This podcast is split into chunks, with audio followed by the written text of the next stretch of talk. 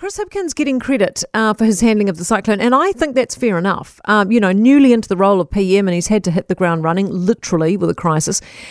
To be fair, though, in the immediate aftermath of a disaster, an elected leader does get a free kick. You know, all you have to do is be present and visible, have a ton of empathy, and own the communication around the media updates. And Labour did this during COVID, and now they're doing it again. But and here's the rub that halo effect can fade as failings in the response from public and private entities start to service.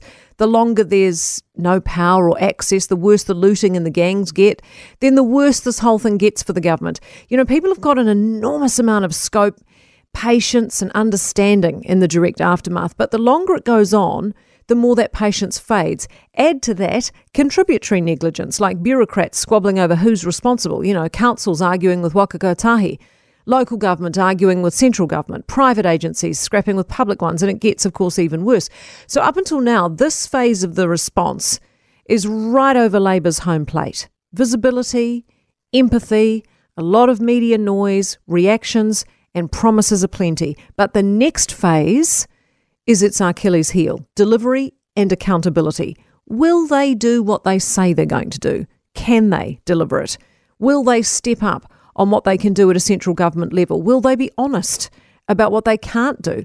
Today's impressive response is tomorrow's KiwiBuild, or child poverty, or mental health, or vaccine rollout, or MIQ management. You know, looking good up front and saying all the right things is one thing, getting it right after the fact is another.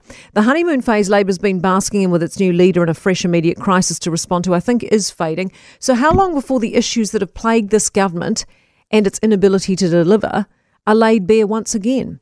How much listening to people is being done or not done? Locals in Hawke's Bay being ransacked by looters and gangs will tell you they don't feel listened to.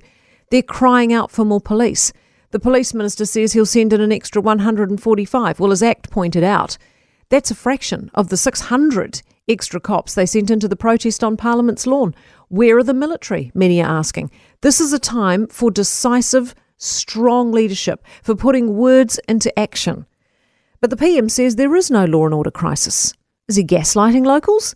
Telling them what they're seeing and experiencing is not real?